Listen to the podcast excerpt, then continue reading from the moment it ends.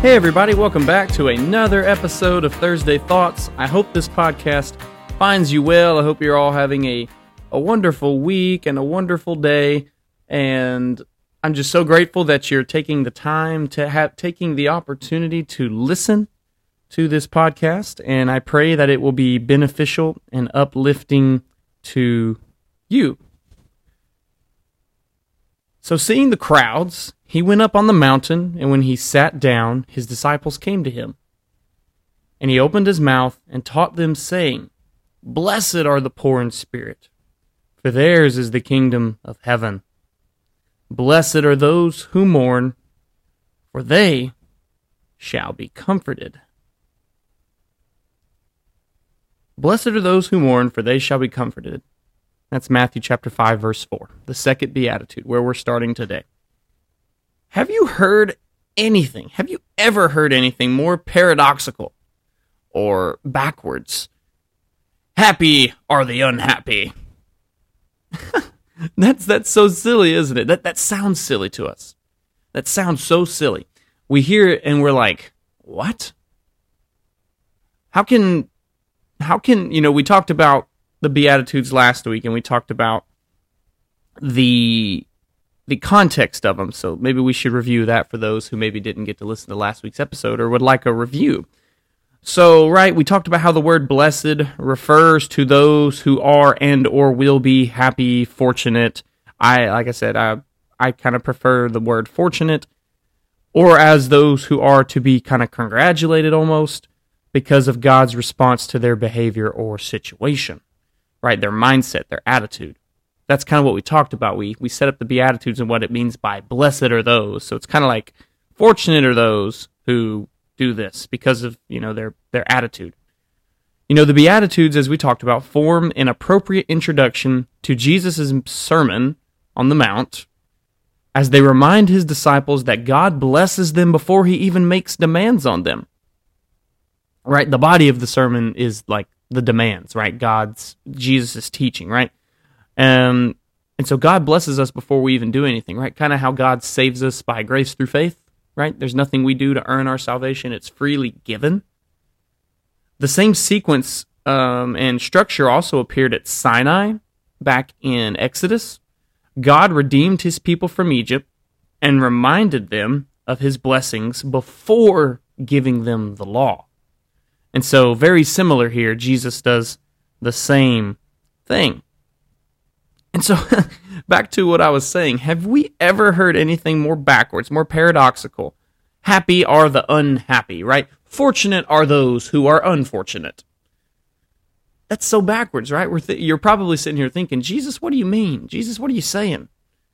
Today we live in a grief-averse culture. We have 101 ways to cope with and avoid grief, not to cause it. And so the cause and effect Jesus highlights in this beatitude is that kind of mourning leads to comfort, which is crazy to think about. You know, like I said, the point of in this season of Thursday Thoughts, we're talking about culture, right? We're talking about how Christianity and culture are different. And when I say Christianity and culture, I mean like the modern worldly culture. Because today people tell you to be happy. People tell you that it's bad if you're sad. I mean, we live in probably, you know, everybody wants to be happy. And that's true, I think, for all periods of life, for all eras, and for all time. Everybody wants to be happy. And we live in a world today that tries to help make everybody happy. We live in a world that just tries to make everyone happy. Like every little decision is made to try to make everyone happy. And we all know the reality is that not every choice is going to make everybody happy, but yet the world and we still try to live this way. And I'm not saying that's a bad thing. We should try to help keep people happy and make them happy and not be mean or make them upset. But in particular, when I'm thinking about grief and I'm thinking about mourning and I'm thinking about our culture doesn't really like that. Our culture says that that's not a good thing.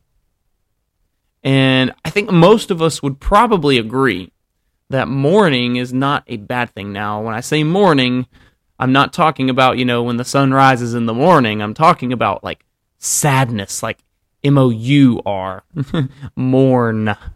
mourning, like extreme sadness, extreme distress, extreme hardship. And so it's interesting when we think about this. And so I guess the first thing we need to do is talk about what is Jesus meaning? Blessed are those who mourn. What does that mean to mourn? Right, so obviously our worldly definition of mourning, and I guess our practical definition, is that, you know, mourning is whenever you're extremely sad about something. You know, maybe your best friend moved away, maybe someone close to you has passed away, maybe you lost a pet or something, you know, that kind of leads you into mourning, or maybe you lost your job, you know, put yourself in a bad situation, you would mourn most likely. You would cry, you would be really distressed and distraught. And so, but now what does Jesus mean by blessed are those who mourn? Fortunate are those who mourn. We should again think of both spiritual and social concerns. Mourning includes grief caused by both personal sin and loss and social evil and oppression. That's from a commentary I read by Craig Blomberg. But I agree with his point. And that I think what Jesus is meaning here, blessed are those who mourn, for they shall be comforted. Mourning over our sin, being distressed, being distraught over our sin and over our spiritual state sometimes, and thinking about, man, I am so unholy, I am so bad sometimes, and just recognizing where we are. And so, and also because Jesus is talking to a group of probably Jewish people who have been oppressed by the Roman Empire for years now. And today he's talking to Christians who maybe we're not oppressed being like put to death or anything, but we're oppressed in other ways. I mean, this worldly culture does not like Jesus and does not like God and does not like Christianity. I mean, of all the religions in the world, why are all the other religions so easily accepted? They're so easily, you know, Islam, Judaism these days even, and anything. You put throw in any religion besides Christianity, and it's almost, no, I wouldn't even necessarily say celebrated, because some people just don't like religion in the culture, in the world today, but it's like it's okay. But soon as Jesus comes into the conversation and God and the Holy Spirit and the Bible in Christianity, it's, you know, it's almost like it's terrible. It's the worst thing that's ever happened. And so, in ways, we are socially suppressed and socially oppressed. Again, not necessarily to the extent that the first century church was at times, but we certainly are in our own ways. And so,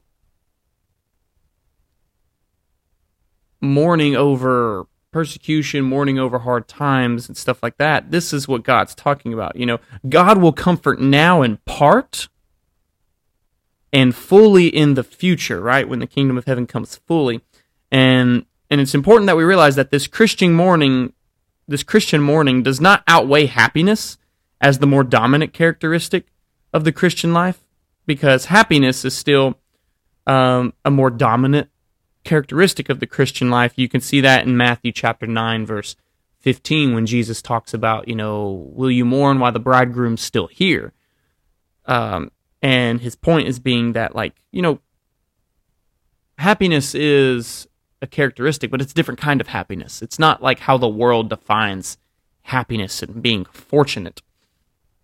And so, all this to say, when we think about mourning, when Jesus is saying, blessed are those who mourn, he's saying, blessed are those, fortunate are those. So again, I think if we say fortunate instead of blessed, I think it's more accurate. And I think it helps us understand the passages even a little bit more. So fortunate are those who mourn over their spiritual state. Fortunate are those who realize their sin and are sorry for it. Fortunate are those who are being oppressed for my name's sake, who are trying their hardest to live as lights in the world, but are being constantly, you know, battered and berated and sieged for it, and they are mourning because of it. Fortunate are those, because they will be comforted. And so Jesus will comfort us now, right? The Holy Spirit is our comforter, right? Our advocate who came, who who we receive when we become Christians. We receive the gift of the Holy Spirit, and He comforts us, and He leads us, and He guides us, and He helps us. And so, in part, yes, God comforts us now, but even more so will we be comforted in the future.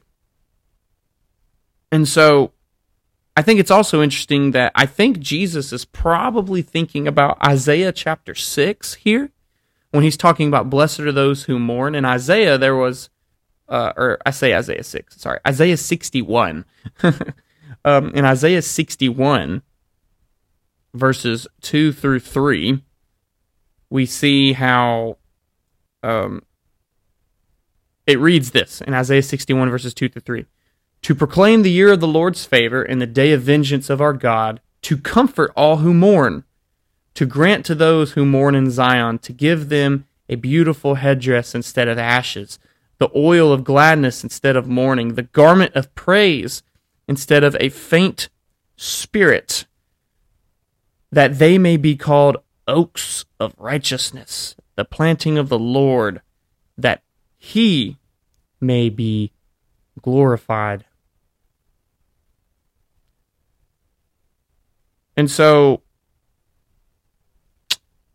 Jesus is definitely, probably reminding, because again, He's speaking to Jewish people who probably know their Torah, their Old Testament scriptures, as we would call it today, but their law, the law of Moses, and the prophets and stuff. They know those things. They've read it and heard about it in synagogue. And so Jesus is probably, when He's saying, blessed are those who mourn, for they will be comforted, He's recalling them to remember the promise in Isaiah, right? The promises in Isaiah, Jeremiah, and all these prophetic books and what they claim. And Jesus is obviously linking it with His message, in that He's the promised Messiah who has come. And so, again, when we think about mourning, I'm doing all this to help us see that when we're talking about mourning, it's talking about those who, because the people in exile, right, after Jerusalem and Israel had been destroyed, right, by the Israel was destroyed in 722 by the Assyrians, and then Israel was destroyed, and then Jerusalem, Judah, whenever the country was divided into two nations, the northern kingdom was destroyed by the Assyrians in 722, and then in 586 or 587 BC is whenever the Babylonians finally came through and leveled Jerusalem. And so now the people are in exile, and they're mourning over their, finally in their spiritual exile and their physical exile as well from Jerusalem, when they were taken from their lands and made as slaves in Babylon, they finally start mourning over their sin. They realize that they had sinned and rebelled against God, and that God was punishing them. And so they were mourning. And so Isaiah comes as a hope for that. It's a prophetic message for hope for these people in exile.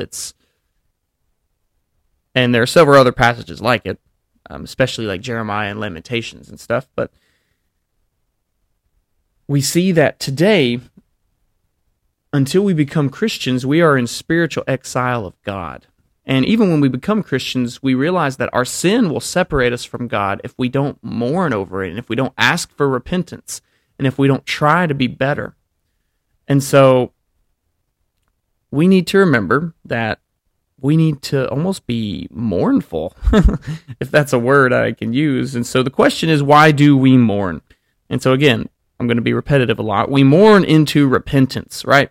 Repentance is a gift, and proper mourning, not regret, not self-condemnation, but mourning leads us to repentance and transformation, right? I think of 2 Corinthians 7:10. In 2 Corinthians 7:10, Paul says, "For godly grief produces a repentance that leads to salvation, without regret, whereas worldly grief produces death."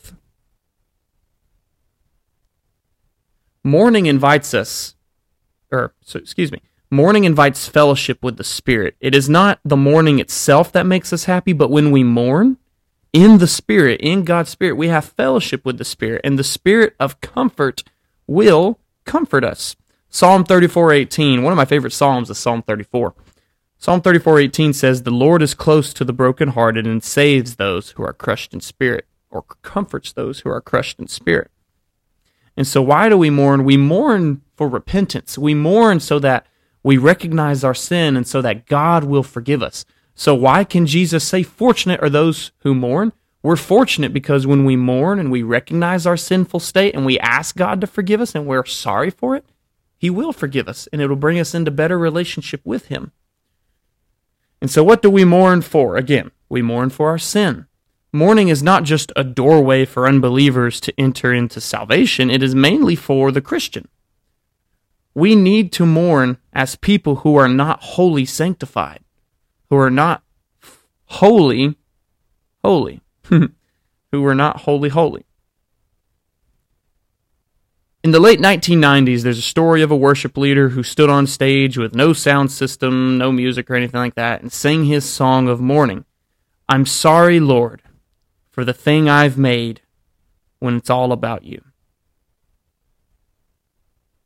The song "Heart of Worship" by Matt Redman became an anthem for a whole generation of Christians who said, "Hey, I've not been living right. I need to set my heart right before God."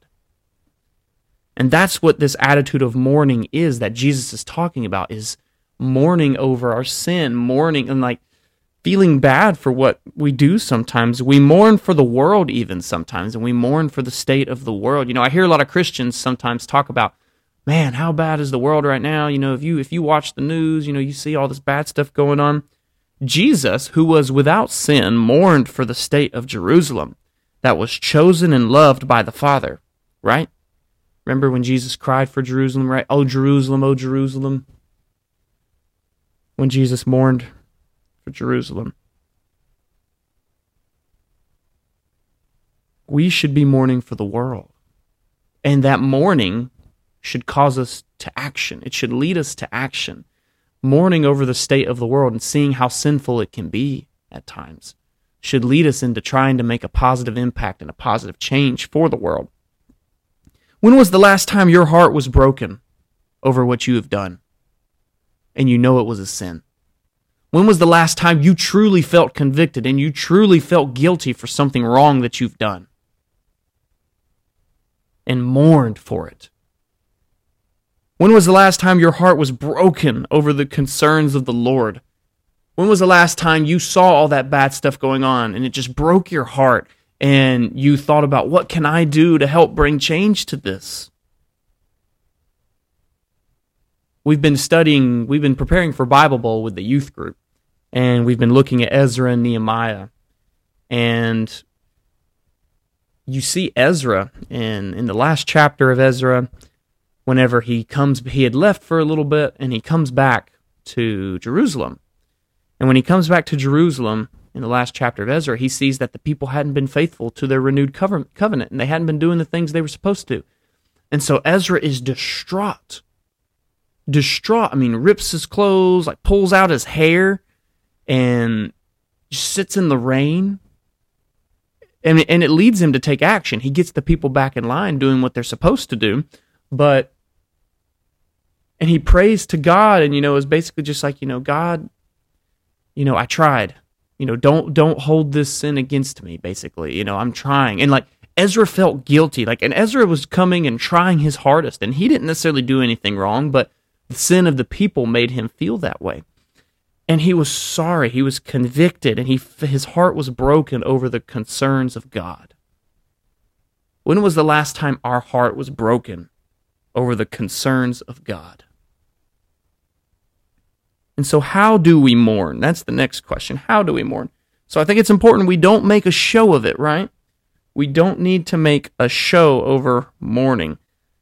The mourning of the Spirit is done with fasting and prayer. It's done with behind closed doors between just you and God. Jesus gives very specific instructions on how to fast and how to pray. Jesus tells us to do it in secret, right? I think of Luke chapter 18. In Luke chapter 18, verses 11 through 14, Jesus says, "The Pharisee standing by himself prayed thus, 'God, I thank you that I am not like other men, extortioners, unjust, adulterers, who even like this tax collector. or even like this tax collector. I fast twice a week. I give tithes of all that I get. But the tax collector, standing afar off, would not even lift up his eyes to heaven, but beat his chest, saying, God be merciful to me, a sinner. I tell you, this man went down to his house justified rather than the other. For everyone who exalts himself will be humbled, but the one who humbles himself will be exalted. Again, we see Jesus teaching counterculturally. Jesus showing that, you know, a lot of times we think that the proud and the world would tell you that the upright in society, the just in society, those who are right with the law and everything, and those who are doing the things they're supposed to do, they should be proud and they should hold their heads up high. Jesus says the opposite. Jesus says the humbled will be exalted, and those who exalt themselves will be humbled.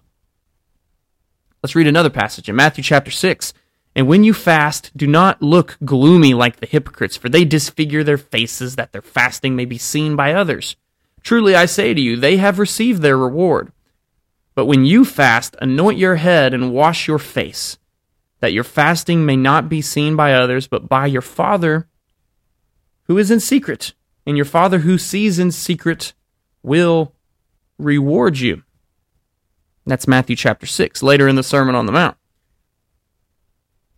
And so we see that, how do we mourn? We don't make a show of it. We humble ourselves before God and God alone, because that's all that matters.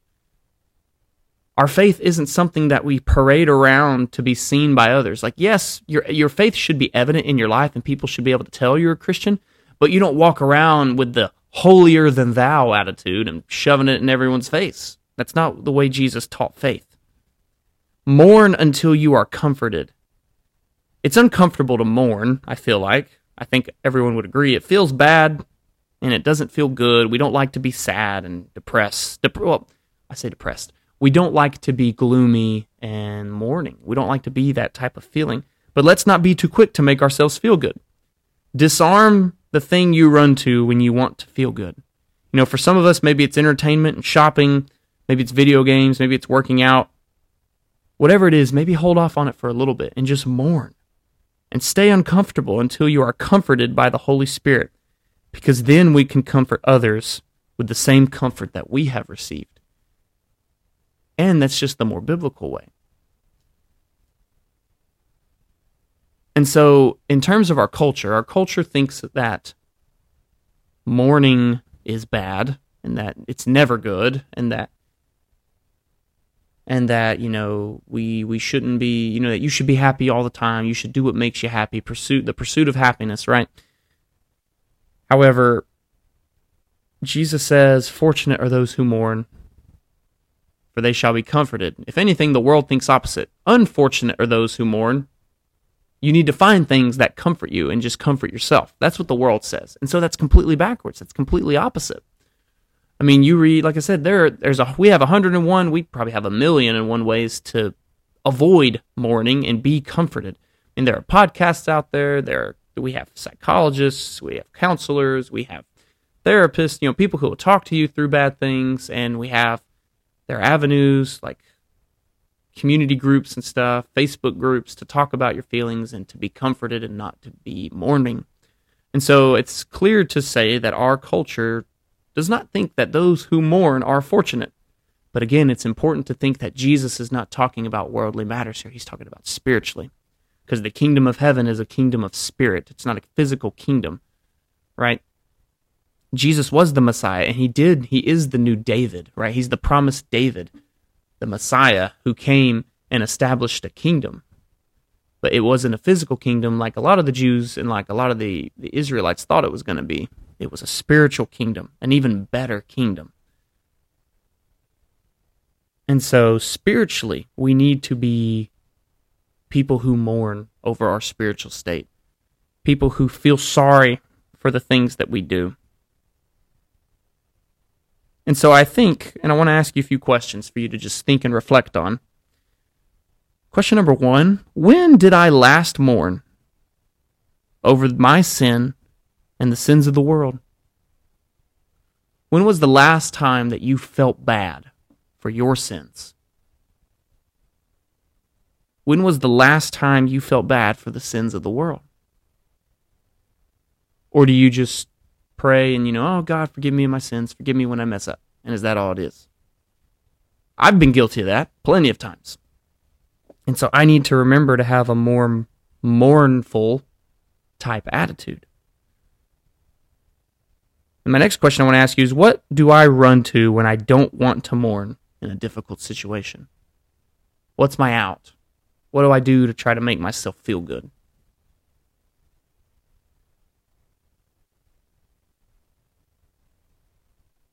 Matthew chapter 5, verse 4.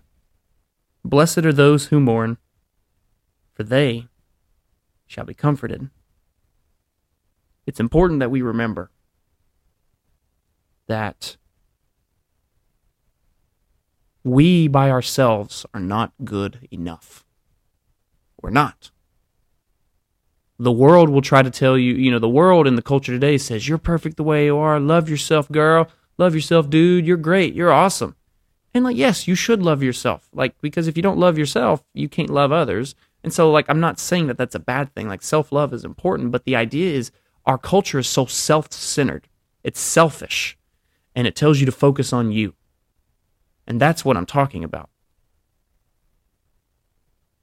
And it tells us to, don't be sad, be happy, love yourself, but we're not good enough by ourselves.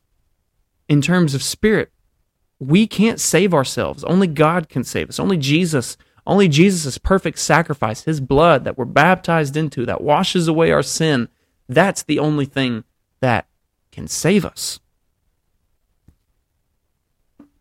And so, again, being poor in spirit, the first beatitude we mentioned last week, recognizing your spiritual state, recognizing my need for a Savior and that I'm a sinner.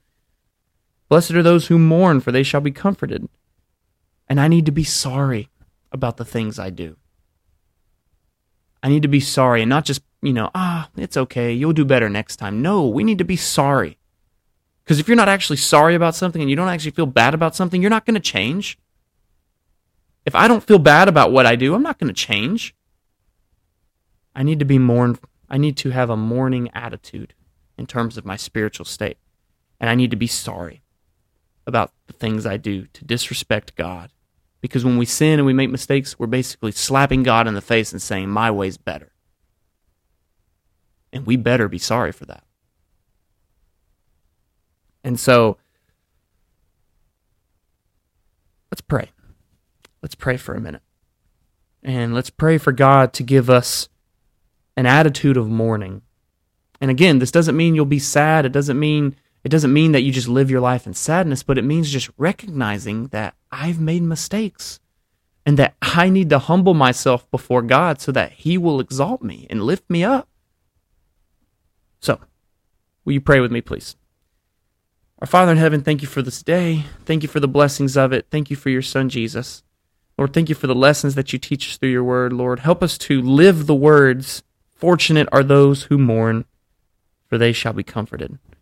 Lord, help us to mourn over our spiritual state and over the state of the world and how sin has crept into it and how sin tries to hold us captive and holds a lot of people captive. And Lord, we know that that's not a good thing to be. Lord, we know sin held us captive until we became Christians and until we focused on you. And for anybody who's not a Christian, God, we know that you want for them to become a Christian. You want to release the bonds of sin. You want to free them from their bondage. And Lord, help us to recognize our sinful state and be poor in spirit. Help us to recognize when we make mistakes, Lord, and be sorry. And be sorry for it. And ask for forgiveness and recognize that I have sinned. And be sorry that sometimes the world doesn't do what you want it to do. And be sorry over that. And then have that godly repentance lead to forgiveness and lead to a better relationship with you. And lead us to do something for your kingdom. Like Ezra. His godly repentant, or I say his sorrow, his mourning led him to take action for you. Help us to do the same. Lord, we love you, we thank you, and we praise you. We ask that you would forgive us, God, and we're sorry for our sins. Lord, I know me, I'm so imperfect. Lord, and I make mistakes, and I fall short all the time. Lord, even when I know better and I know there's things I shouldn't do. And so, God, I ask that you would forgive me and that you would help me as a man, as a person, as a Christian, as a minister. And I pray that you'd be with all of us and help us to acknowledge our sin to you, because we know that you're faithful and just to forgive us whenever we confess to you. So help us to mourn over our sin, because we know when we mourn, we will be comforted. We love you, we thank you, we praise you. It's in Jesus' name we ask all these things. And amen.